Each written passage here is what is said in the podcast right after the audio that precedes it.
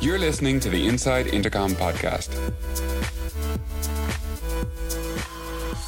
Hi, I'm Adam Risman, Content Marketing Manager at Intercom. Today I'm excited to introduce a recent conversation between Sabrina Gordon, who's one of our customer support leads, and Sarah Hatter. Sarah is the founder of CoSupport, a consultancy on all things from coaching and hiring to UX and technical writing. Author of the Customer Support Handbook How to Create the Ultimate Customer Experience for Your Brand, Sarah is also the host of the Customer Support and Success Conference Elevate Summit, formerly known as UserConf. The April 16th event in Austin, Texas is sold out, and tickets are on sale now for July 1st in London.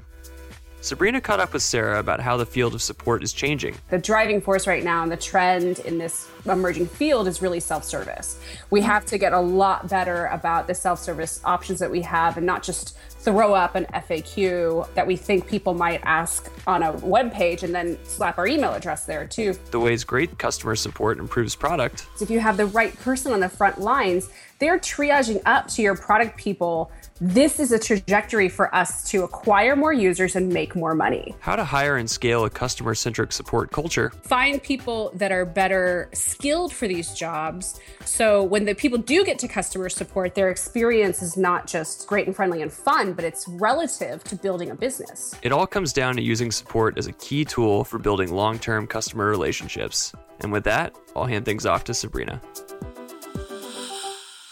Sarah, thanks very much for joining us on the show. Thank you for having me. You're some of my favorite people. So when when intercom calls, I answer, right? For the sake of our listeners, could you introduce yourself a bit and uh, tell us about your career trajectory and how you got to where you are today? We started CoSupport about five years ago with the idea to teach and train software companies how to do great customer support. Um, a little bit of user experience, a little bit of customer experience, um, customer success, which is now the new buzzword.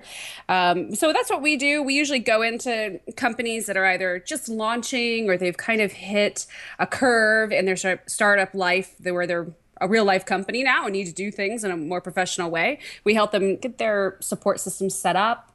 Sometimes we go into really large scale corporations that are trying to pivot from customer service into a better customer experience for people. And we train, you know, teams of anywhere from 10 people to we've trained teams of 2000 before. So so it's a big broad scope that we work with. And like you said, we also run this great conference um, four times a year, about 250 people each time. It's speakers from great companies that are leaders in the customer support field and it's super educational and informative. So that's what our goal is. We wrote the book on customer support literally and called it the customer support handbook which i could have been a little bit more with the title but it's kind of fun to say you wrote the book on customer support. You actually published that just over two years ago now and it's become sort of a must read for software companies. And i noticed you recently announced that v2 is in the works. Yes um, yes. I'd love to sort of hear what are the biggest changes that have happened in the interim and sort of what's this new world of customer support you're going to talk about. Yeah, well, you know, when we wrote the book and when we published it in 2014, customer support was still somewhat of a, a fast and loose game for a lot of companies. They they knew that they needed to do it really well. Everyone's talking about Zappos and the Apple experience, but converting that to how do we do this as a small team? How do we scale it with zero budget? How do we find the right people? There there wasn't a ton of resources out there for that. You could find a lot of books on customer service, but I tr- really really really believe at my core that there's a big difference between how a company like Toyota or Samsung or even IKEA, how they have to operate their customer service departments and how a startup that's in complete control of the experience they can build for customers should curate that experience for, for them. So we decided we were going to just you know put it down on paper write this book. We got some uh, great people from the industry to kind of uh, do little essays or pro tips tips and tricks and all that jazz and it was great. And i thought awesome we did it. But then you know we're living in this space of technology where everything moves so fast and progress is so swift. And so in just the last two years some of the stuff we wrote about isn't even relevant anymore. You know sure. there's stuff that's like we didn't even cover that that was just two years ago. My gosh and now there's all this big progress. So you know having the conference and getting exposure to thousands of people that are in this sphere asking us, you know, can you talk about culture more? Can you talk about support engineering? Can you talk about product liaison? What's the difference between customer support and customer success? I mean, I, I don't know. So, you know, there's a lot to answer out there. And the other big thing, too, is like, you know, you guys know this from the position that your company is in too is that the driving force right now and the trend in this emerging field is really self-service. We mm-hmm. have to get a lot better about the self-service options that we have and not just throw up an FAQ that we think people might ask on a web page and then slap our email address there too for them to contact us. People don't want to contact support and that's something that is a real visceral change that's happening in the last at least 2 or 3 years where you could get away with it before with people, you know, waiting a few days for an email back or contacting you on Twitter.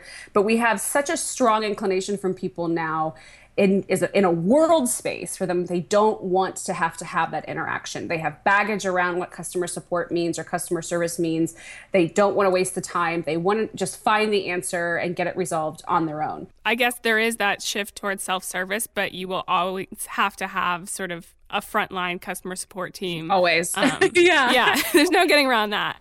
So you recently tweeted that the job of customer support is to daily prove the empathy and personality of your company. What tips would you give to people in relation to how they can create a great support personality? And what are some of the common mistakes you see people making? You know, the biggest mistake that we see people make all the time is that they present this marketing platform, this very strategic marketing platform where people have sat around in a room and decided, you know, what's our style guide and what's our brand and persona.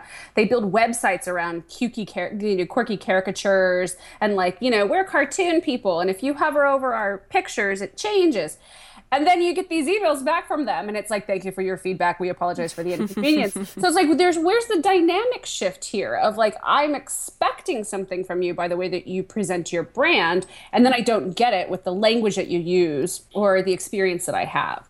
So that's kind of like the the thing I mean when I say that your job there is to prove the values of this company that you work for. Your mm. your hmm. job is to prove to people, you know, we are what we say we are because a lot of the times when people are contacting customer support, I mentioned before the word baggage, and it's such a true statement because people uh, kind of come at this idea of I need customer support. I'm going to have to go contact someone like guns blazing, right? I'm already angry. I'm already frustrated. I didn't find an answer. I'm going to have to wait for a thing. I'm going to get an autoresponder that's full of weird, please reply above the line, and all of the yeah. kind of like these weird experiences that people have. So by the time they get to the human, their intensity is so amped up around just give me an answer. Just do the thing. Just fix the thing. That's all they want.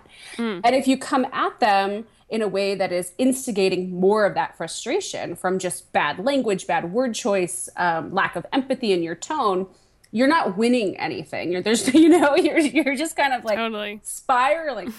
And so you know when we've worked with large corporations that are like i said are kind of trying to shift their positioning around customer service to a more branded concierge level support um, that's the biggest that's the biggest hurdle that we face is teaching groups of 200 people in a call center why they can't start a phone call demanding an account number and a last name and a mailing address and a billing address and a zip code.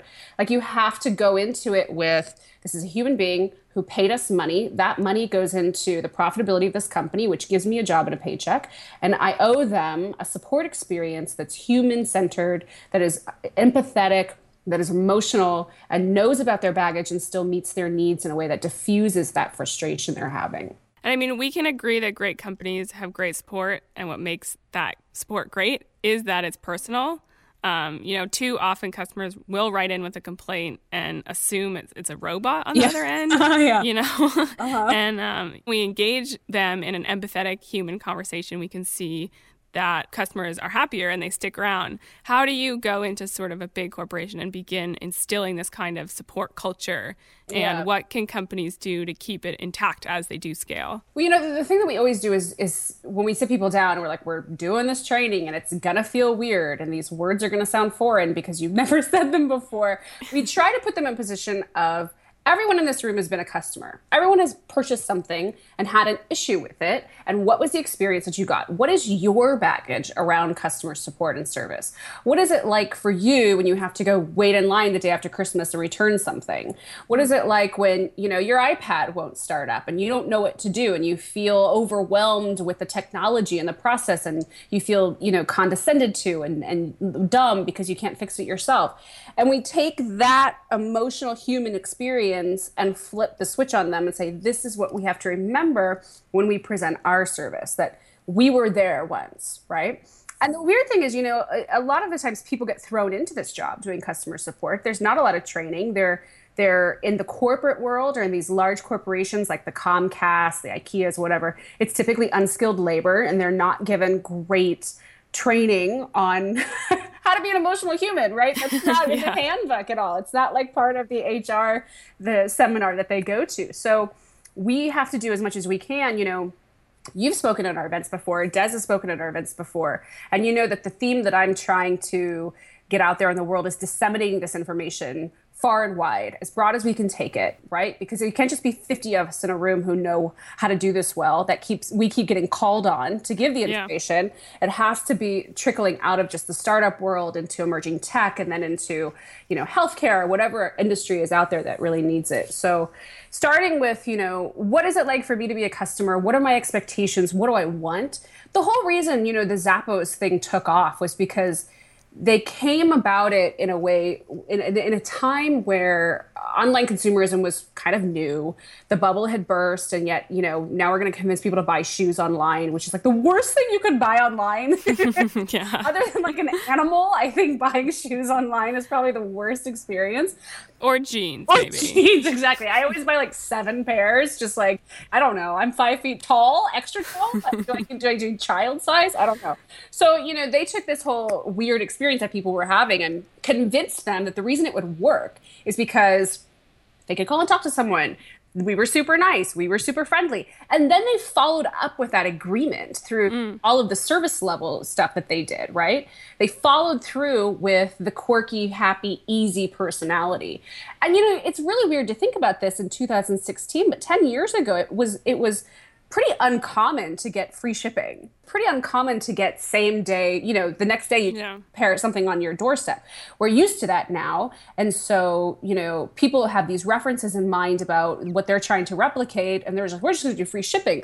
Well, if free shipping doesn't mean anything, if I get the wrong product, or if I try to return it, it's a hassle, or, you know, I live chat you about a size and I have to wait three minutes before someone connects. Mm-hmm. You know, so starting from this idea of I've been there before. What would I want and what would I expect? It's the best way for any company to build out what they want their customers to experience. To go back to the point you said, sort of typical large corporations often think of customer support as sort of a, a non skilled mm-hmm. uh, area, and that's sort of like how they think about hiring those types of people. But I think something that customer support can definitely improve product. Oh, yeah. And so a lot of our listeners are product people, yeah. startup founders, early stage employees, product managers. Um, there's a great line in CoSupport's manifesto that says feature requests aren't annoying. They prove someone likes what you built and they want to use it more. Stop being so defensive. Right. could you, yeah, I love that line. Um, could you sort of expand on the whole idea of how support can improve your product? Yeah, well, listen, startup founders, like, you know, mid market, mid level companies, this is, this is my favorite audience because they really get it. They have the most risk, they have the most on the line if it's something doesn't work out. So they're the ones who are trying to figure out how do we create the best experience possible to gain those loyal customers that continue to pay us money especially like service you know software services someone's going to pay me $49 every month how do i convince them to keep doing that and we got a lot of really bad advice when apps were launching when people were coming on doing software as a service you know 10 15 years ago for the first time.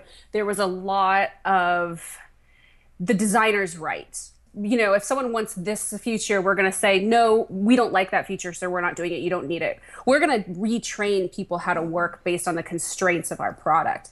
And everyone got really, yeah, you know, the engineer's right, the designer's right for like like a like a good five years. All of these companies started failing. And they're not failing because they said no to feature requests. They're not failing because they didn't improve based on you know user insights but they failed because of their their core belief was that the customer insight and experience didn't matter as much as what the designer wanted to matter mm. so when we you know when i speak at conferences i'm primarily speaking to people in that startup founder you know micropreneur kind of single founder stage and I'm convincing them, look, you know, you get someone on the front lines who's empathetic, who's understanding, who's uh, really intuitive about people's needs, and they're keeping track of every single request and words that are being used and the tone that's coming across from customers. They're keeping track of every bug report, every you know feature request, especially is a big thing that a lot of people tend to ignore. They don't think it's relevant in early stage life, but I think it is because if you have the right person on the front lines, they're triaging up to your product people this is a trajectory for us to acquire more users and make more money. At the end of the day, that's all it is. It's not feature bloat. People are very scared when they hear, listen to feature requests. They're like, well, then we're just promising that we're going to build everything and then we have feature bloat and blah, blah, blah. You know, that's like my cartoon boardroom version of a startup founder's voice. but yeah, I don't think that's what that means. I think that if you're proving to people like, your experience with this product matters. Your experience using, you know, every single button that you click becomes a habitual part of your day. This mm. isn't just a transactional experience that we have, like, you know, the Mitch Hedberg joke with like the donut. Like, you know, I don't need a receipt for a donut. It's like I get you give me the donut, I give you the end of transaction that's not what we want to build. If you want yeah. to build that way, then you can go work for Samsung or you can go work for, you know, whomever. But if you really want to build a company and a brand and a product that lasts and impacts people's lives, makes their lives easier and makes them loyal to you for 10 plus years down the line, you have to come at this idea of how we build the product, building it with that empathy, with the customer in mind, really does matter because at the end of that, the end game is we make more money right mm-hmm. that's that's what it is i've never ever ever told somebody to listen to people and kindly reference and track feature requests and talk about it with product who said i went bankrupt because of that and you're not just building exactly what the customer is wanting you're asking them why do you want that exactly. and sort of using that to guide and uh, that is like when I talk about hiring people who have that intuition, you know, mm. I talk about this a lot because I'm really anti phone support. And the reason I'm anti phone support is because I think it's too emotionally charged. It costs way too much money. People end up offshoring it because they can't, you know, it's so expensive. And so people end up getting this bad experience. But I always say, like, why do people want phone support? Why do they want a telephone number to call? It's not because they want to stay on hold for 15 minutes. It's not because they want to accidentally get cut off. It's not because they want to repeat their problem to four middle managers before they get someone to give them a coupon code. They want to trust you. They want to know that you're a human being who can help them. They want immediate help to meet an immediate need or fix something, right? Mm. So it's like, what is the root cause of someone saying, can you add another checkbox here or a drop down here, or can I add another user here? What's the use case? Why do you need that? And we may find that that's not actually what we need to build for this person. We need to build a whole other scenario that fits around this subset of users who we could acquire, right? If we just had this extra yeah. feature, this extra scaling capacity. Just before we continue with today's episode, I wanted to let you know that episode 2 of Off Script, our new series of candid conversations with Intercom, all about the extraordinary AI driven transformation we're currently experiencing, is out now on YouTube. Here's a teaser featuring our Chief Product Officer, Paul Adams, discussing AI first customer service. The best place for me to start is that technology only moves in one direction. Once you go through these like before after moments, you never go back. AI has clearly already shown us that it can help in transformational ways. It has given us a new way to do customer service, and that new way is AI first. The business that provides incredible customer service is the business that will win. And the earlier that people lean into this completely new mindset, the earlier they can deliver this incredible holy grail type customer experience, it's a huge opportunity for businesses to literally change how people think about them. It's just a matter of time. That's all to come on episode 2 of Off Script. You can watch it on Intercom's YouTube channel right now, and we'll bring you audio versions of the episodes right here. Now, back to today's episode. phone support is expensive and you have to hire a lot of people for it. Um, yeah. And so maybe that's not sort of the best route for a lot of companies. But, you know, you do have to hire people for any type of support. Oh, yeah. And it's really hard to find the right type of person. And, you know, one major area of where CoSupport provides advice is how to begin hiring and ultimately scale your customer support team. Yeah. When should a young company begin building a customer support infrastructure and what characteristics do those hires who excel in the field share? Well, I think, you know, personality is huge. I always tell people, like, I don't hire for skill, I don't hire for background, I don't hire for experience because, you know, I wasn't experienced when I started doing this thing. I was literally only hired for my personality. And so if you hire the right people and you have great training and process in place, you could bring anyone on off the street and teach them anything. You cannot teach those people how to be nice people. you can't teach them how to be, you know, lighthearted and self-managing. You can't teach them how to not take things personally but get really down to the root of empathy with other people right so that's like a, a big thing and i find that if you're if you're looking to hire the big uh, areas where you see the best conversion to someone who can do customer support, especially email-based customer support, mm. um, and work with programmers are people like you know baristas, long-term baristas or bartenders. They're dealing with tons of personalities. They're dealing with people in bad moods. They're acting as therapists and they're multitasking and they have great memory and they have really sharp. Um, kind of uh, hand-eye coordination of the I don't even know what that's called. Like their thinking skills are really sharp. They can ping pong, you know, from things. Um, other really great hires are people who've worked long term in bookstores or libraries because they they have this you know in, innate quality about wanting to learn and teach and educate. Teachers are another you know a great subset. Um, and then when it comes to that personality, you know, I'm looking for people who can show empathy, who can show passion, who can show creativity. Anyone who's ever trained in improv, if you say you've trained at improv on your resume, I, I'll hire you for anything. I don't know because it's such a valuable skill.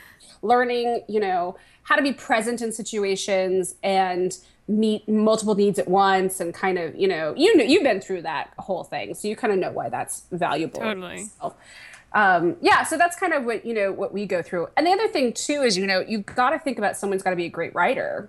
They've got to be able to communicate really, really well. So when yeah. we hire, we do job ads. We help a lot of companies do hiring, and there's you know we always ask for writing samples. If you have a product that's launched and someone could research you or Google you, you can ask them, you know, how would you reply if a customer said XXX and see how they respond to that. Actually get a real, you know, oh like in the design world it's like spec work you know? but in this world it's like you're proving to this person like you know i could do this job for you and here's why um, i also every time i do when i'm hiring people and i'm going to bring them in for an interview and we're kind of ping-ponging on email i always am like you know getting to figuring out who they are what their personality is like and i always say hey you probably have a smartphone with a lot of apps on it what's your favorite app and why and then when they come into that interview, I always bring that up and just sort of be like, show me how that works. Show me what you like about it and you give them a moment of space to sort of be themselves but really demonstrate their talent at teaching and being empathetic and being patient, right? Mm. You know, we screw with them. Like, I know how to use Periscope. I've seen it before. you know what I mean? It's like I know what Snapchat is. Yeah. You kind of want to put on that persona when you're when you're trying to find someone for the right job. It was like, you know, if I'm the dumbest person on earth, how are you going to get me to use this product without having to call you every day to show you how to do it? So that's always a, a great way to um, assess hiring and assess who you bring in. Also, people who've worked in restaurants uh, long term, especially people who like manage restaurants, uh, they're dealing with some of the most entitled, mean, hangry, drunk people. Yes. They're great to have on support because by the time they're in a position where they're like 100 email tickets, this is nothing, right? Yeah. They've done the 4 a.m. shift before. So they're kind of like, it's kind of, uh, built into their they're like wired for that kind of work. I think the the piece that you said about sort of testing those practical skills that they'll do at the job is yes. really important. if you can test that, why don't you? Because that's going to tell you the most about how they're going to perform at the job. Well, yeah, and I think that you know that's something that again we're not in a place where we were five years ago, where there wasn't a job description for someone doing customer support. Uh, there's so many examples of what that means now. There's so many examples of companies doing it really, really well. So you should have an ad for someone doing this job that's really in depth, has your expectations all lined out, has their required talents all lined out, you should be able to assess that pretty quickly rather than, you know, hiring your dad's friend's cousin's intern at his optometry shop because she needs a job for the summer. right? totally. so, speaking of hiring, a recent trend for rapidly growing Silicon Valley startup firms is to move their support teams to cheaper locations around the US, so anywhere other than San Francisco, basically. You stated clearly this is not the future of customer support. Why is that? What do you think these teams are sacrificing? Well, you and I know the difference between our job, customer support. You and I know what the difference between that job and like the return line at Walmart right? They're very different jobs. It's sure. it's a very different job. But you know, five years ago, we had the same job title. I remember working for a software company and having to fight with my managers about I would I refused to be called customer service representative because I felt what I'm doing and the the talent that I have and the experience that I have and how I'm working with customers to curate this experience for them is not just sitting on a firing line like a Comcast rep, you know, trying mm-hmm. to get them trying to just get them dealt with as fast as possible. So we read stories about like you know Lyft moving to Nashville, Eventbrite's moving to Nashville now, like you know Portland or Charlotte or Cincinnati, and what we're talking about is companies that have built an infrastructure around needing full time customer service representatives. I don't think that they're necessarily customer support people or customer success agents, right? I think there's a very different um, there's a there's a line that's drawn of what those roles really are. If my job is to sit there for a company answering calls, answering calls, answering calls, or just like plowing through emails with scripts, mm. it's not the same job as someone like working for Buffer in customer happiness, right? Or someone like uh, working at Trello as a customer success or customer support engineer. Mm-hmm. Those are very different roles and they require different skills. So, like I said, I think the the future isn't in call centers. And I don't think the future is an unskilled labor. And I really don't like the idea of us perpetuating this myth that support is an entryway into other departments. Like it's not just, oh, I'm going to take this $12 an hour job for the next six months, like I'm a college intern, because then I'll get hired on the marketing team and then I'll really start my career. Customer support for a lot of startups, even these larger scale invested startups, you know, this is, you're the only people who are in the front lines of everything people are saying, everything they're praising you for, everything they're complaining about, every use case that you could possibly get. And if I were a VC, I would think those are my most valuable assets at this company, and they should be driving the way this company is managed and designed and the way that we sell things because they're the only ones that have that keyhole into the temperament, the attitude, and the experience of people paying us money, right? When you get to a point where you uh, have have bloated this company out so much that you just have a phone ringing off the hook you know it ends up being people just throw bodies at the problem. And if you want to throw more bodies at the problem you got to pay them less and less money and you got to find a less and less skilled labor force what I think really is the future, like I said at the beginning of this talk, is creating ways for self service, figuring out ways we can track and refine processes to improve products that eliminate the need for support, and find people that are better skilled for these jobs. So when the people do get to customer support, their experience is not just it's not just great and friendly and fun, but it's relative to building a business, right? Someone's going to take that email and assign metrics to it that we can track and quantify and improve the product with later on. Yeah, and empowering the people on your support team to help define those processes exactly makes them see a career in customer support and not just customer support as a stepping stone to exactly. somewhere else in the company. And it really shouldn't be. I mean, we're in a space where, you know, in the tech space and the in the SaaS industry or whatever, we get to make our own rules here you know? And if we do it soon enough before we're under the micromanagement of vc or investments we get to lay the groundwork for how are we going to build this company and how are we going to drive it and direct it? And is it going to be through customer experience through actual user experience through someone on the front lines who we value and listen to and you know give give uh, weight to the things that they say? Or are we just going to build a thing sell a thing get people to use the thing and then you know then that's do we just have the thing You have uh, Elevate Summit in Austin, Texas, coming up this week, which yes. I'm delighted to be Yay! speaking at. I'm this so your excited. Second time. You also spoke in Portland, right? It was amazing. Yeah, it was so fun, and Austin will be a different fun experience. So yeah. I'm really excited. Um, you've publicly committed to making the lineup of speakers as diverse as possible. Why is diversity at tech events so dismal? is it just the industry being lazy? What can we do to improve the current situation? Yes, I'm not. There's nothing else to say. It's it's pure laziness. I was talking to someone about this yesterday. Someone who was like contacting me and wanted me to speak in an event, and it's hilarious because you go and look at who they've lined up, and it's usually like the same five guys guys that we recognize, maybe four or five guys that we haven't heard of, but they're emerging. And then, mm. you know, me, Amy Hoy, and Claire Lew, and maybe, you know, it's like Erika Hall. And we're like the token female tech speakers. And all of these conferences have one of us on the lineup, and that's it. I go to conferences where I'm the only woman in attendance, not just the only speaker, and it's 2016. And you know, I got really burnt out on that for a long time, just speaking, and it's like, the same hotel ballroom with the same crappy lunch and it's the same dudes, you know. Even the dudes aren't diverse. There's just like white dudes, right? I don't think we can just keep harping on the fact that there's white dudes in tech. We have to start doing something about elevating people that are maybe not managers or CEOs or VCs or co-founders, but like I said, they're working your front lines. They're in product, they're in marketing. They have stories to tell too that are just as relevant. So when we started our conference in 2012, you know, we had we had rules that we wanted to abide by because of our experience being conference speakers. And my big thing was I'm only where I am because I was elevated from somebody else. I'm working for a famous company. People knew who I was. It's the only reason people listen to me. But if I was just working for a software company and doing my job, and I had this great story and this passion, and I was articulate and thoughtful about storytelling, and I could give people like core takeaways that changed how they worked. How would I ever get attention on me when conferences are only hiring these five known white guys to speak? Right? Sure. So we asked our friends, we asked people that we knew that were doing the job that people have never heard of to go and speak at this conference. And then the next thing you know, the next one rolls around and there are people from the audience of the last one. It was like, you know, I think I could I think I could tell a story.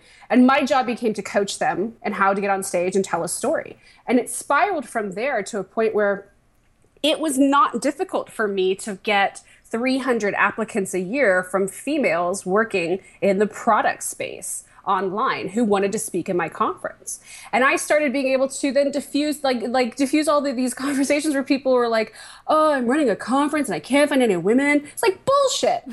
yeah. If I can say that in this podcast, but I got a list of I'm like a binders full of women. and then, you know, on top of that, it's just sort of like you have to look beyond the top level look at you know look at like a digital summit or like an the entrepreneur experience summit thingamajigger coming up or whatever and look at their lineup and it's the same people and they're coming from companies that we all know about instagram you know snapchat microsoft apple there are women who work there. There are people of color who work there. There are immigrants who work at those companies. We know this. So why can't we hear their stories? Mm. If we think the whole thing is, well, they're not a seasoned speaker, get someone to teach them how to speak. And there you go. We were able to do that. And now we run, I think on average, our conferences are 60% women and 30% non white. And it's not hard for me to do. Now, I know that I've been doing this for four years. We've put on 10, 12 events and people know us and so they are wanting to speak at our event but that just tells me that they want to speak at other events that just tells me that the opportunity for them is there and somebody on the other end is just being lazy. Yeah. And and they don't realize that people actually want to hear from someone who's doing their job. They don't need to always hear from the CEO or founder or whatever. The only founder, honestly, the only founder I really like listening to is Des because he's so on stage. I've, I've, I think I've had him speak at my conference three times because he's right on stage. He's yep. engaging, he's thoughtful, right? But I yep. also know that he empowers everyone who works for him to have a story to tell. And if they want to go on stage, he will gladly step by and let them do that. So the other part of this is are our tech founders and these white dudes hogging the spotlight? The answer is yes, they are. they are. They're not. They're they're engaging in these Twitter conversations. We need more women on stage, but I'm not leaving the stage just yet. right? Totally. Yeah. So you know what are you going to do? I hate to have this conversation. it's 2016. I'm 35 years old. I hate having this conversation, but you know, I get thrown into it all the time because I am proof positive that yes, Yeah. people are lazy, and yes, people are unintentional with who they choose to get on stage with. Totally. Um, so you just announced that you're taking the conference to London in July, July 1st. Yes. What can summit attendees expect, and where can listeners go to find out more about how to attend London? Yeah, you can. Um, I'm on Twitter. It's just sh. It's super easy. You can search Elevate Summit, elevatesummit.co. I think it's actually london.elevatesummit.co um, is where the London tickets are being sold. And it's you know it's going to be the same show. Ironically, we just announced our first four speakers, and they're all men. But you know, we I swear to you, we have a lot more. we have a lot more being announced. Um, but yeah, Talkdesk. We've got Buffer speaking. We've got you guys speaking. Your director of customer support is speaking, Jeff. Um, and you know, it's it, London is a little bit of a different crowd because they they have Dublin, you know, is so saturated with companies doing customer support there, and London is this huge emerging tech scene right now. So last year we went to London, we decided to do a an agenda that had a little, a little bit more product heavy, that had more product managers and people talking about building and you know churn rates and all those like, scary product things and i just sort of leave the room when people start talking about. Um, so it'll be more like it'll be more like that agenda this time where we have like product heavy stuff but then we do have great people talking about customer support and trends in the in the the field. Uh, we have someone um, doing kind of a status of the industry on customer support too. So yeah it's going to be a great day. London last year was just so spectacular so we decided to go back. We're going to double the ticket size this year and and then the rest of 2016 we'll do two more events so we got a lot going on Yeah. Well, Sarah, thank you so much for taking the time to speak with us today, and I really look forward to catching up with you at Elevate Summit. yeah i'm so excited to see you speak thanks for having me thanks for doing great work in this this little world we're in For sure. You've been listening to the Inside Intercom podcast. For more episodes, just visit soundcloud.com forward slash intercom. And if you want to subscribe, search for Inside Intercom in iTunes or Stitcher.